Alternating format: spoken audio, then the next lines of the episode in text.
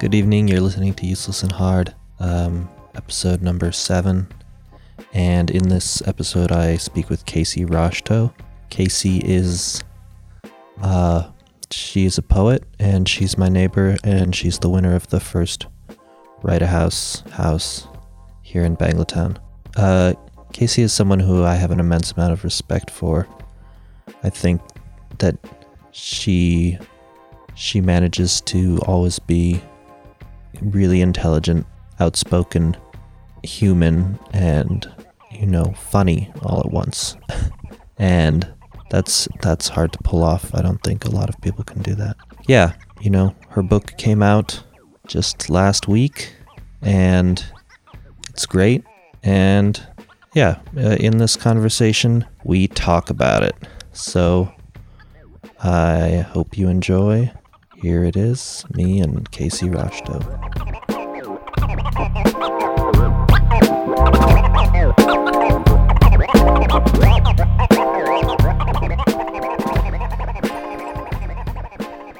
I have I have high hopes for Kanye in general. I mean, maybe he will run for president in 2020, and that'll be great. You know, I would rather see Kanye's presidential run than Donald Trump's. I mean, exactly. I think that Trump has proved that anyone could probably like anyone who's in the media spotlight and like good at talking shit as much as he is has a chance, which really gives Kanye like you know, I think a reasonable shot. I think so too.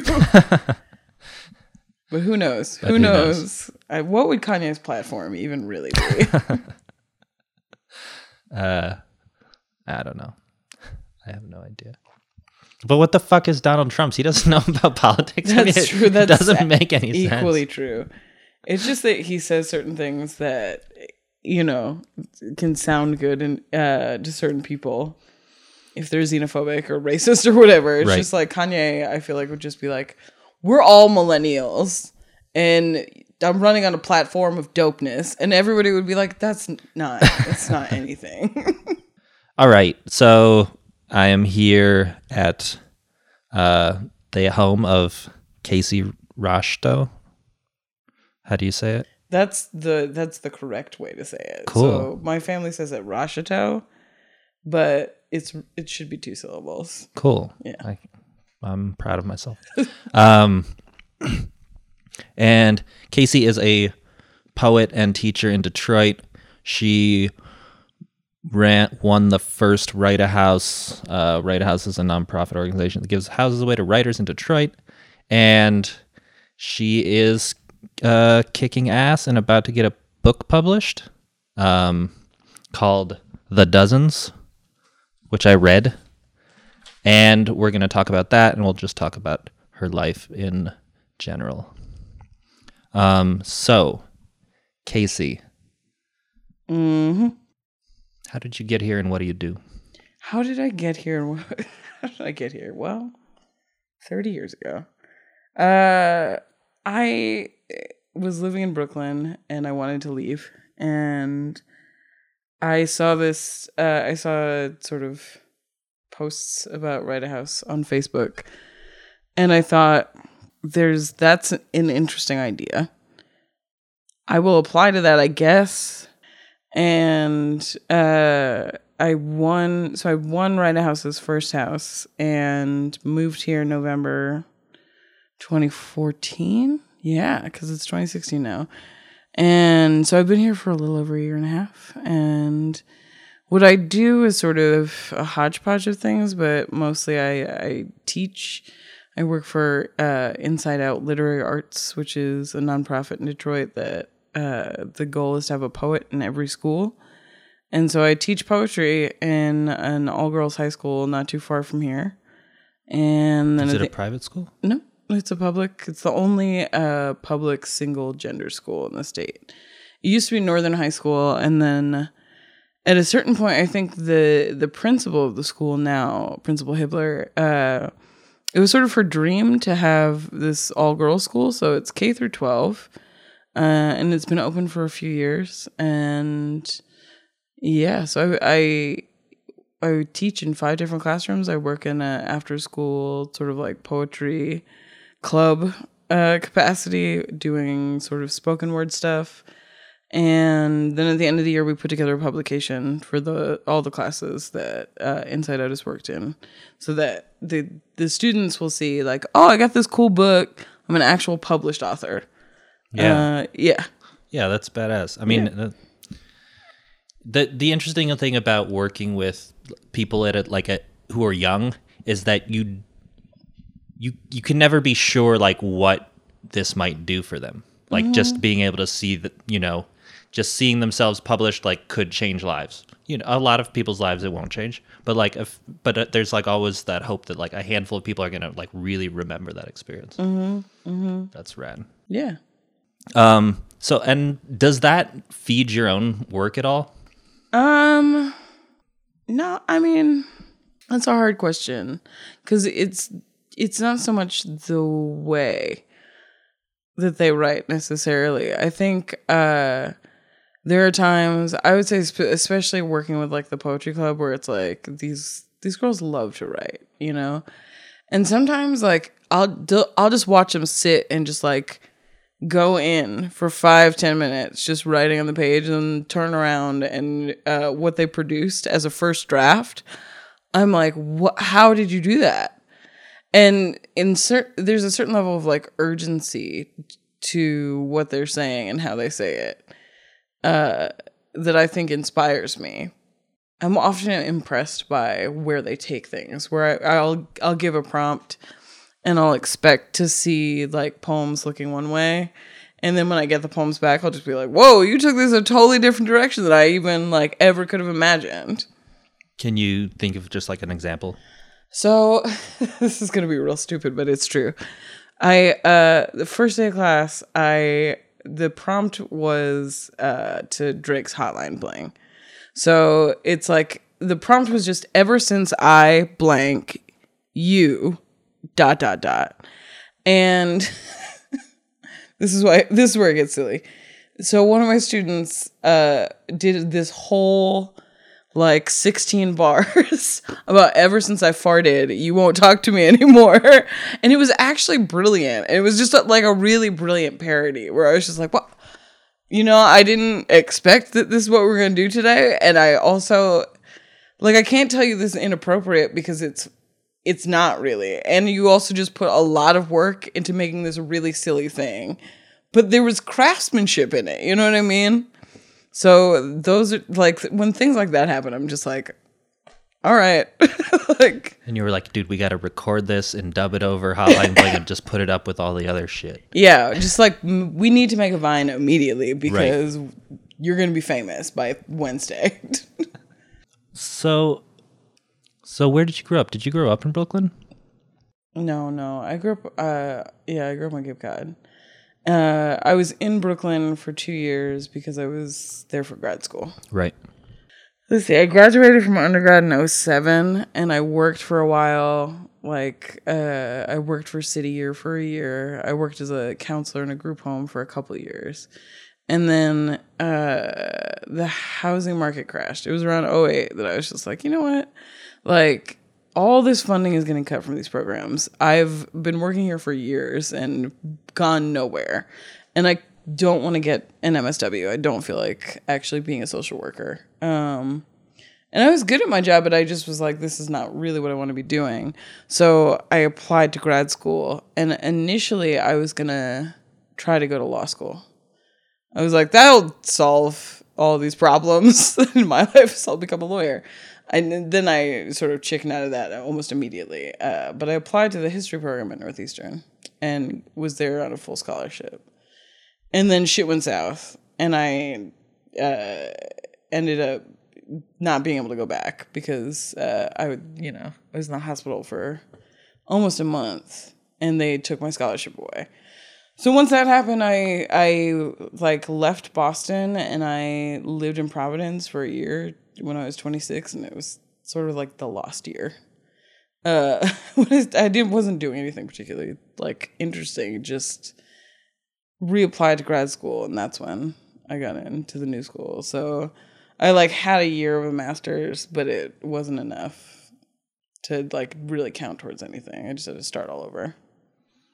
Damn. Yeah. it sucked. Yeah. I guess can we start with the title of the book? Like the dozens. I I mean it it's a reference that came up a couple times, so I sort of have uh, like a vague understanding of what playing the dozens means, but I also wasn't sure how it became the title. Oh, okay. It was a it was an idea I'd I'd had for years actually. The name of the book was just an idea that I had at some point actually around the time like before I went into the hospital.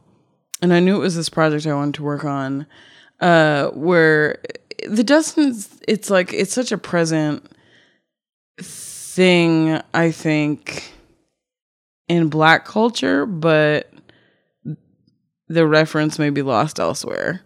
But uh, for a long time, like I was on a slam team at one point that was all women, and we tried to like do a piece that was it wasn't even anti the dozens. It was just trying to like get away from this idea of like your mama jokes or whatever. So it was something that had just like the seed of it had been in my brain for a minute, and then I had the idea of okay, if I called it that, I would just have three sets of 12 poems and it would be past, present, and future. So that was sort of the, I had that idea initially for the layout of the book from the beginning. And then it ended up being four sets of 12 poems. Um, and it's just this idea of sort of like shit talking what's actually wrong as opposed to just like shit talking to make somebody else tougher. It's like, well, we could uh we could actually like be productive with criticism in certain ways. And and where did the last like whose clock come from? That was oh, it was like that section. It became about you know, it was like past, present, future, but then you think of time in this chronological fashion. And I I've always thought that was the moment right for capitalism that ever it kind of like got everybody is when everybody got on this the schedule of what this is what we're doing. So it's like who's who says this is what time it is? Right so and like just thinking about time in these nonlinear ways and i think that set of poems in the book that section are uh largely poems that i see as like not particularly fixed in past, present, or future. It could sort of like vacillate between times. So you're sitting on my notes, cat. The he does not care even a little bit. Part of what interested me was about like the the the emotional tone and the pacing, and it was definitely felt like there was like a a work towards balance there, where like some some poems are angry, some poems are goofy, some poems there's a clear like real hope to them, and and how you like tr- just talking about how you tried to balance those feelings. I uh one of the first before the book was in the shape that it's in now, I uh I gave it to my friend Fatima and she was just like these poems are good, but this is boring. these poems are too long. and it, I was like, she's right. You know, like once I looked at it and I, I, could see it sort of more from her perspective, I recognize this sort of like need to to create a balance um, in the in the flow of things, and also that's also just sort of the way. You know, it's like that is truly a collection of ways that I feel on any given day but they right. all sort of uh, they play off each other. Yeah, that that statement. It's a collection of ways I feel on any given day. Helps. Like, oh yeah, I see that. Like, yeah. you're not just you know, right, one thing. Um, that and and then I guess a similar question is the balance of um, personal narrative. Personal. There's like part of it's personal narrative, right? There are parts where like that are explicitly fairly evidently like your life. Mm-hmm. And then parts where I'm not sure, which mm-hmm. is interesting, where it's like, oh, maybe this is just a story that she came up with, mm-hmm. like, or related to someone else, or maybe this is her life. Like, I really don't know. Right. And then there are some that are just more like, oh, here's like a playful idea, like Gucci Sun Ra speaks to Gucci Mane. Right. Where he's just like, oh, she was just sitting around and was like, this is funny. Yeah. like that was my assumption with that piece. Right. Yeah. Yeah. Uh, just like you know, I guess how you think about that, or what you wanted to do with that, or if like all of one section got written at one time, like oh, I'm writing poems about myself at this moment, and then they got broken up with the others, or if it kind of just plays back and forth constantly. Yes and no. I think that first, the first section of the book that was passed, uh, in the beginning, that was about half personal poems and half sort of more political, and uh, sort of played with it a little bit, and then at a certain point, uh, I scrapped like fifty percent of the poems that were in the manuscript and just threw them out the window and wrote new ones and put new ones like into their place. Um so through the course of that sort of like sort of the at one point in the latter I forget which section it's in the um the essay about being in the psych ward that was a totally different essay that was way more political at one point and at a certain point I think what I was trying to do was break up this idea of the the voice of the narrator within the text because I think a lot of those poems seem pretty sure of themselves. It's just like shit's fucked up. We got to change it. We got to change it now. And I have the answers. And if I were president, whatever, blah blah blah blah. blah. And at a certain point, I was just like, I don't actually fucking know. Like, if I was in charge, who knows what would happen? Uh, but to just sort of uh, I think a nod to the reader of like who I actually am and like well, maybe why I have the opinions that I have or how the things the reason why these things I'm writing about these things in, in sort of a more abstract way is in part because of these experiences that I've had. Um and so I tried to do that as evenly as I could. Uh cuz I think that that it's just more a more well-rounded text Yeah, yeah, I think that really works. I mean, I was thinking, like, I thought a lot about that as I read it. because I think it- it's like the difference between a book of poems and a manifesto. I didn't want it to be a manifesto. yeah, and that's what I got out of Citizen. But there was a point where I was like, okay, I see what this is, and it's like, and and then I lost interest in for some respects. Yeah, and I think also, well, I like that book, but I, I also think that there's a very, there's a very narrow lane in which she's writing about these interactions. Right. You know, so it's not even there's not really a wide variety of experiences that she's talking about in certain ways because Yeah. they are it is all about these microaggressions And then I, I just didn't understand like how the pictures were played, like mixed in with it, and that seemed fairly like unnecessary. oh i thought that i thought the images were great i was actually happy uh, to see a book like that because I, I think we we don't incorporate the visual enough even though we live in a world that is especially when you're talking about race so based on the visual.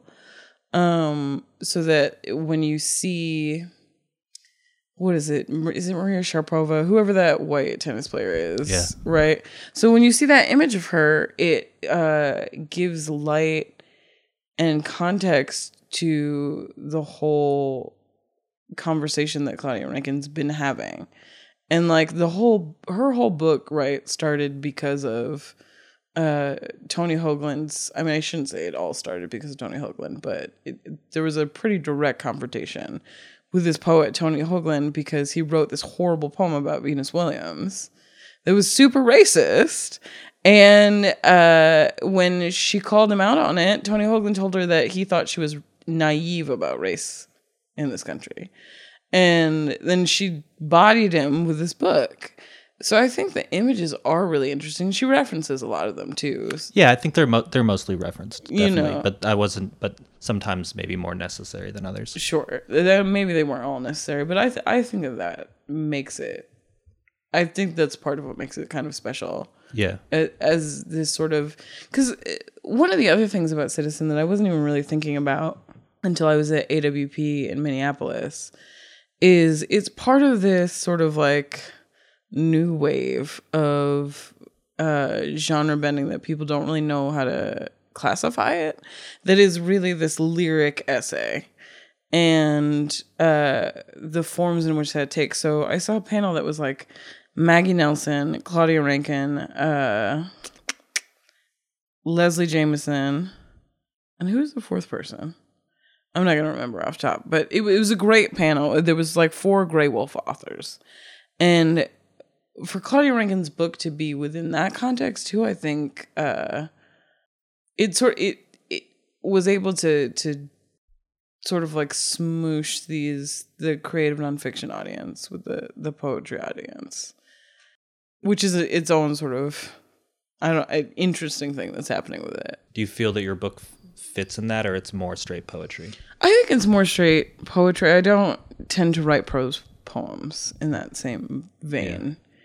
You know, and I think so. I call uh, unfinished letters that piece. I call it an essay, and other people are just like, I don't know what this is. It could be a poem. It could be an essay. Like I don't know if it's real. I don't know. You know, like I've had people react to that piece. I think more than a lot of other things I've had published. Um, but that's the one piece that I'm just sort of like, I mean, you call it what you want. I don't care what genre Right. you want to put it in. I I just care about it. You know. Yeah, that's. I mean, that's the only piece that made me cry. you know. Yeah. I mean, and partially because I know you and like did know that it was Right. you. Like there wasn't a question about that. Right. Um, but it was like very intense. Yeah. Yeah. It was intense to write. It was Yeah. Well, it was probably more intense to experience. Sure. Well, that too. That too. That part was the most intense part of it. I mean, can you ex- can you explain what happened? Uh yeah, I mean yes and no. I can Yeah. explain part of what Sure. happened. Uh I was at the time it was 2011 and I was going to grad school and I was living in a house of about 10 people. Uh well, no, there's probably about 12 or 14 people living there at the time, whatever. But uh started to I don't really even know how to describe it. It was as if I had insomnia, except that I would actually be asleep. It would just be as if my brain w- wouldn't shut off. And so, for a like period of about three days, this just kept happening where I would like go to sleep, but it never felt like my brain was actually shutting down to get the rest that it needed. To the point where I uh I had some kind of psychotic break. And you know, it was not the people I was living with did not know how to handle that in any way, shape, or form. And then uh I know I was acting really erratically, but I just had no control over it. And I had no precedent for it in my own life. So, you know, like I didn't really know what to do. And I did at a certain point go, you know, I'd like gone to see somebody and gone into the hospital to do an intake basically. And when I did that, I went with a friend and they told me they didn't want to admit me to the hospital. And I'm thinking like everybody around me is reacting really wildly to my behavior. Like they're calling the fucking EMTs. Uh, you know, like I'm I don't know what's going on and I don't know how to like really explain what's happening to me. And everyone around me would say that it, it seemed as if I was just talking in circles. It was just like my brain just had one circuit that it was running on. I would talk about one of five things. And I you know, after I did the intake with the hospital and they didn't want to admit me, they basically suggested that I go to outpatient therapy, like group therapy. And I was like, that's not going to help me right now. I, I knew that much. I knew enough to say, like, that's not what I need. And they didn't really, that was like of no consequence. But uh, I think the second day I went to group therapy, I went with my my best friend from high school who had flown in from she was living in Chicago at the time. And she was like when we got there somebody took her into a different office. And I went to go look for her because I had been sitting there for a while and I was just like I don't know why I'm here. I'm just trying to figure out where Jerica is whatever. And by the time I found her they pulled me into this office. I had sat down for about not no longer than five minutes. The next thing I knew, they had called the ambulance for me. So they then carted me off to this hospital that was about. Forcibly. Yeah, well, no, not. It wasn't like I was being dragged. You know what I mean? I was just like, I mean, you guys are telling me that I'm going to the hospital, and I'm not going to fight you because that seems like it would be a bad idea and I'm not going to do that. So, you know, they were just sort of like, we just want you to go to the hospital. And I was like, all right, fuck it. Like, I'll get in the ambulance. That's fine. It, you know, at, at that point, what I had signed up for basically was like, okay, I'll go to the damn hospital because that's seems to be what is right, And what you were trying to do in the first place. Right. And I'm like, I'll do like a three day eval, see where it goes. And then I ended up there for about three weeks. And while I was there, it was just, I mean, it's, I still don't really know what chemically was going on with my brain because the doctor at the hospital was sort of going back and forth thinking that maybe it was schizophrenia, maybe it was uh, bipolar disorder. But when he thought it was schizophrenia, he put me on lithium right away. And that shit fucked me up. That, like, I've never taken any sort of substance in my life that has made me feel uh, so incapacitated. And so that, I think, the process of like getting onto lithium and then off of lithium uh, in in that three week span, like it just made my time there longer. Uh, but I, you know, I was there for three and a half weeks, and by the time, I mean, like all kinds of shit happened, and I sort of detail it in this essay. But uh, by the time I left there, Northeastern had pulled their scholarship, and you know, it was like I had all this backup. Like I had all of this paperwork to say, like, this is really where I've been for the last three weeks. Like, you legally are not allowed to just sort of pull this because because it was this kind of hospital and not of like uh for physical health Right. and uh but it wasn't i did not have the willpower or the support to legally fight it Right. So i just kind of had to walk. And you know uh leaving me with like debt from the hospital and all this other shit. But it was it was like uh, after all the testing they didn't know what it was. They still didn't know. Like they did a brain scan um where they attached all these little electrodes to my skull. It was a fun one. Um and they did that to test for schizophrenia because you can map it and i my they were like no you're fine. So you know it's sort of like it made me personally just really pay a lot closer attention to my mental well-being on a regular basis.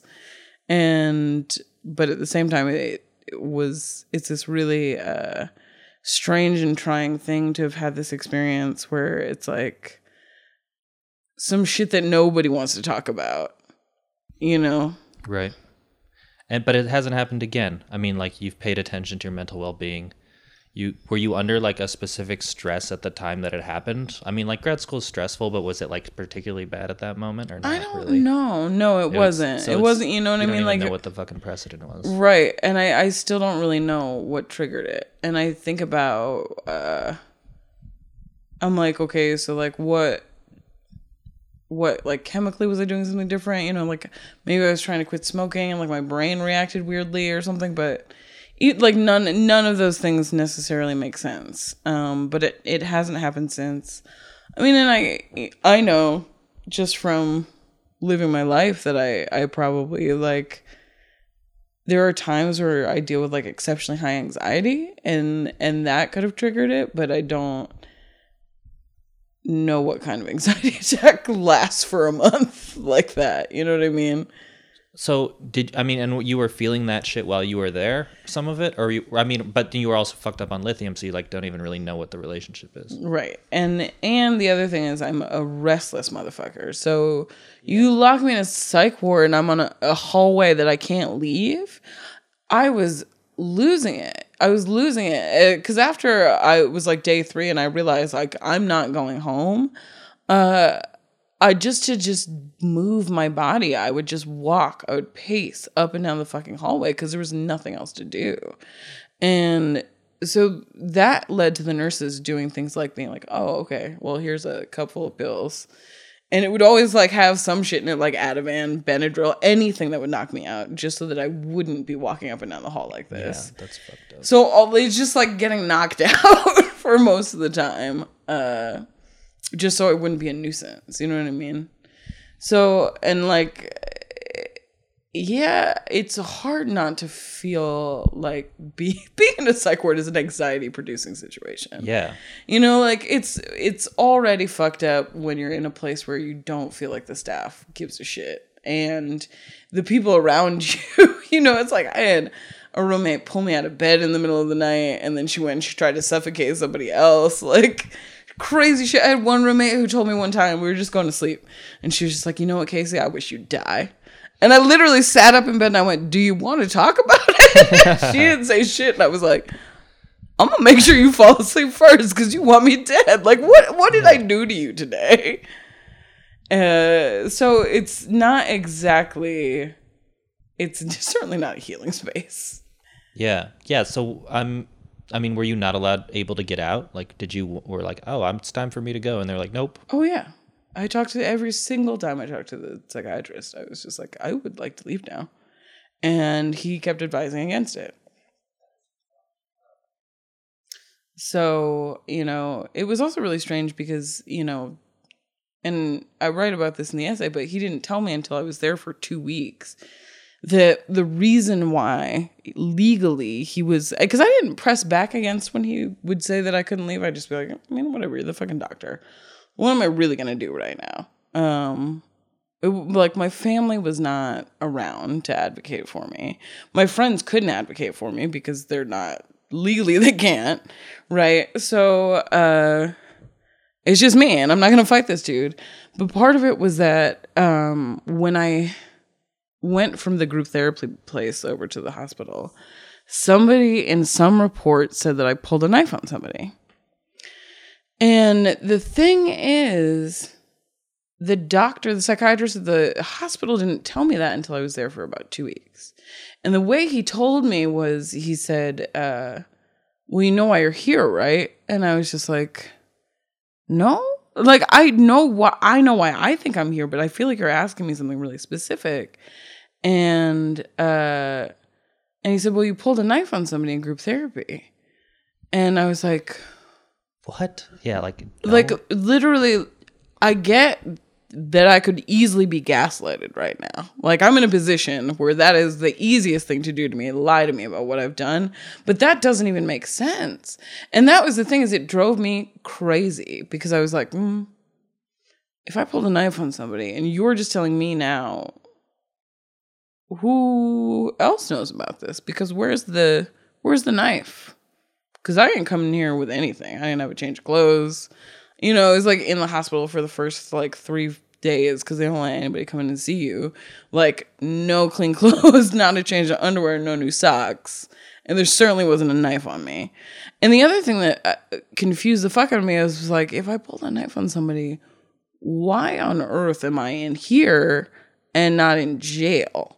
Like, why weren't the police called? Like, how is it even possible that you think that I did this?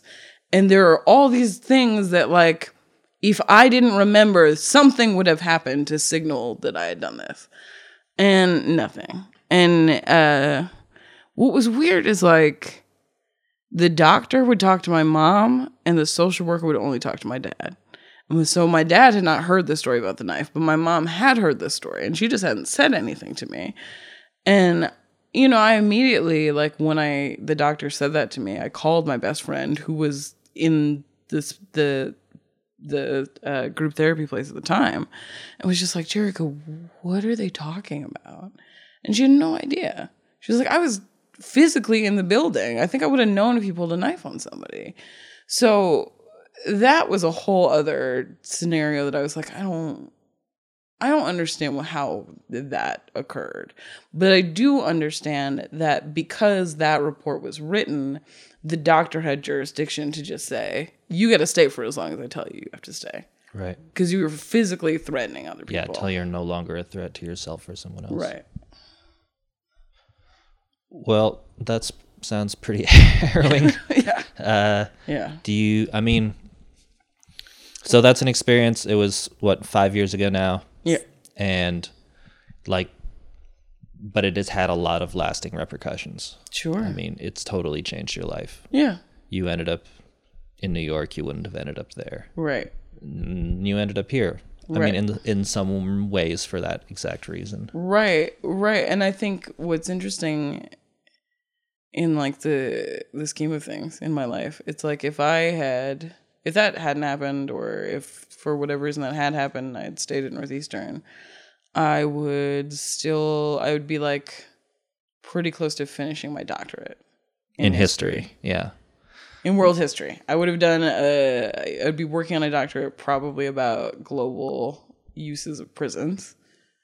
And I would never have, I wouldn't, you know, I wouldn't have been in New York ever. I wouldn't have applied to Write a House probably. I'd still be living in Boston. Yeah, and you. So how do you feel about that? I mean, j- j- it's a weird thing. I mean, it's like impossible. You know, you get into the like, uh, oh, how could my whole life have been different? But it's like, how do you feel about the fact that you've said I'm gonna be a poet and like a writer instead of historian? I feel fucking great about it. I mean, I literally, one of the funniest things, like when you're in grad school, for me, I took these classes that you had to take that were the required for to graduate with a history degree. And I remember so distinctly um, one of the first days of this one class with my thesis advisor. She asked, you know, why we're there. And I was like, you know, it's like I'm either going to do this and be a historian or I'm going to be a poet. And everybody in the class laughed so hard. They were like, ha ha ha, ha, you can't be a poet. Poets make no money. And now I have this degree in history. And I'm like, I, I don't know where you guys are, but I'm here in this house that I won with poems.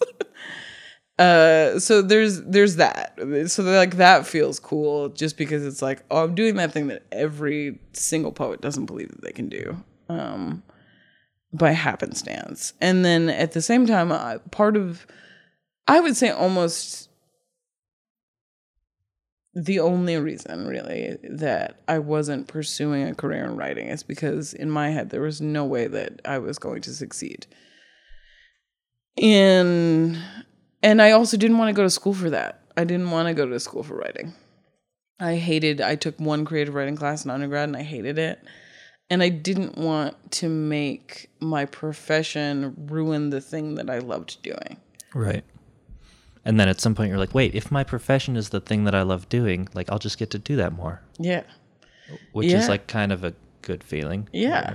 And I also don't necessarily know that I would get I mean I I had like a book out when I was in grad school, but it wasn't it's not quite the same as now where I, people are like, "Oh yes, the poet who won the house," right? Uh where it's like part of my title or something. yeah, yeah, that's that's a useful thing that I mean, other than the house that came Right. from a House was just being like, I'm that poet that won that house, and like that they have such a good publicity campaign that it's like people everywhere are like, oh, don't they give houses to writers in Detroit? Like I've heard that from a bunch of people. Mm-hmm, You're like, yep, I know those people. Yeah.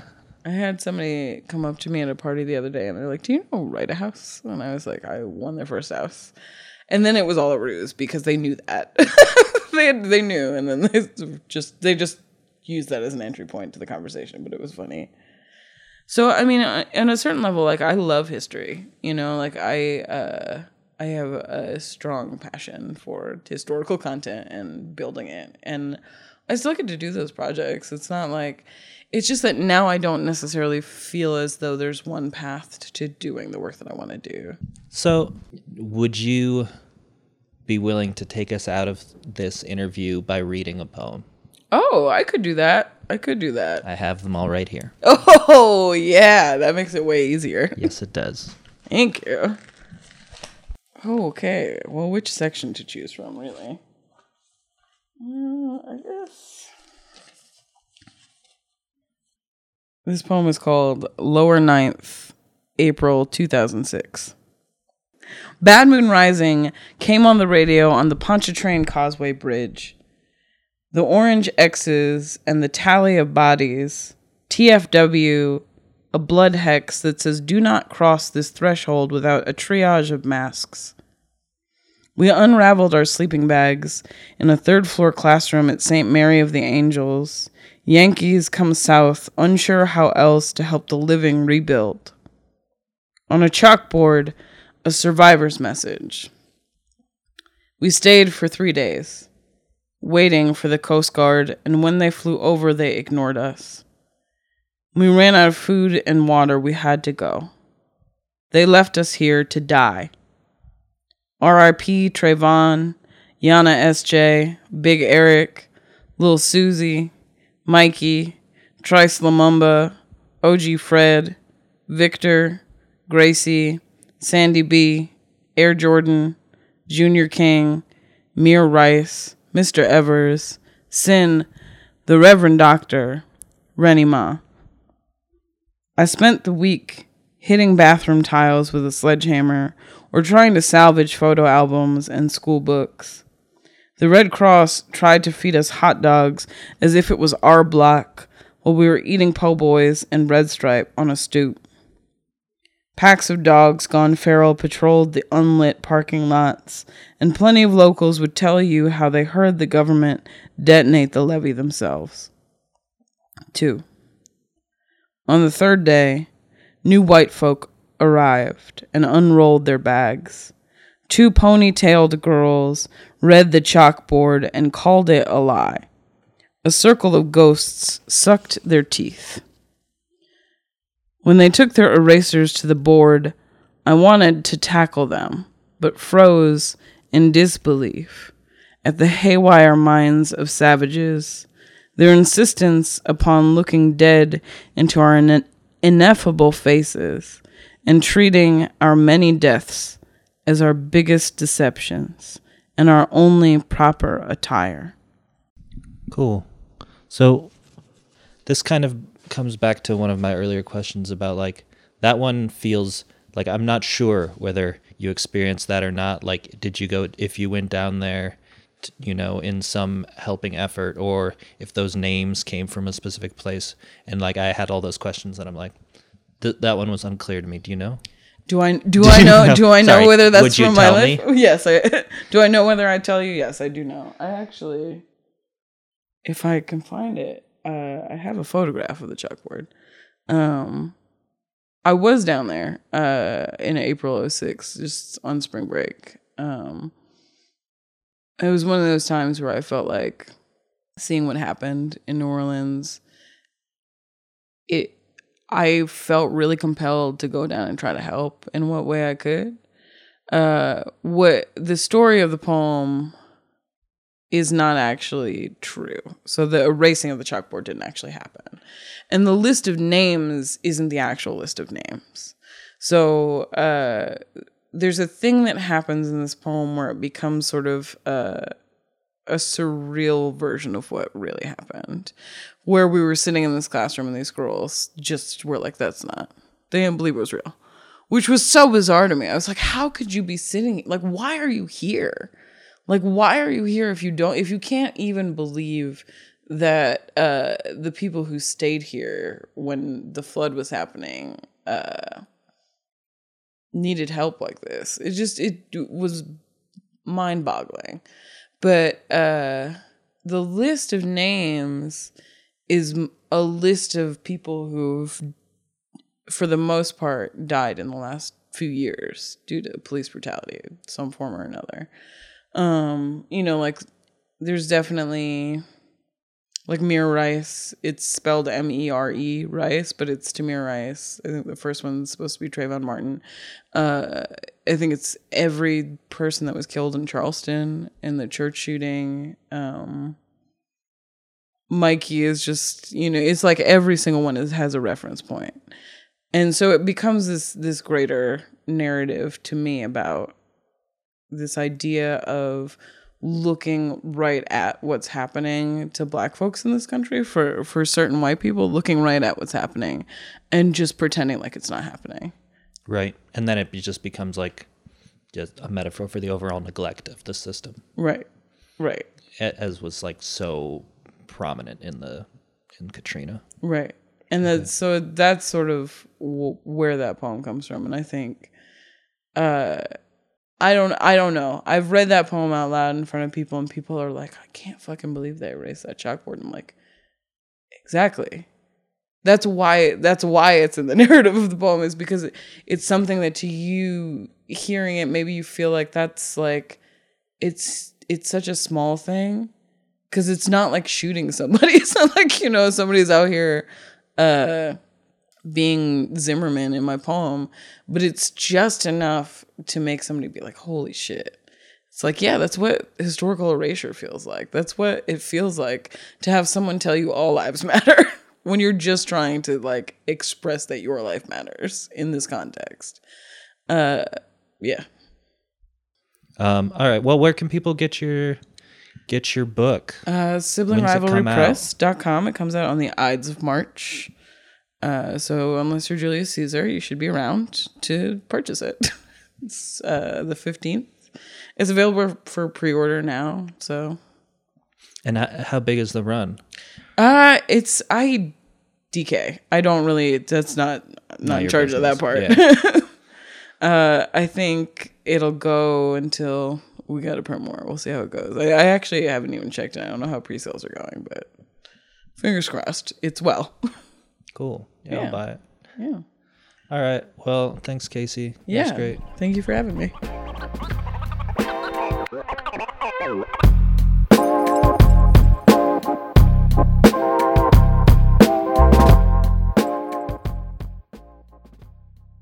That's it. That's the interview. I hope you enjoyed it. Casey's book, The Dozen, is currently available for purchase at siblingrivalrypress.com. I I expect you to buy it, and that's all. Until next time, I am out.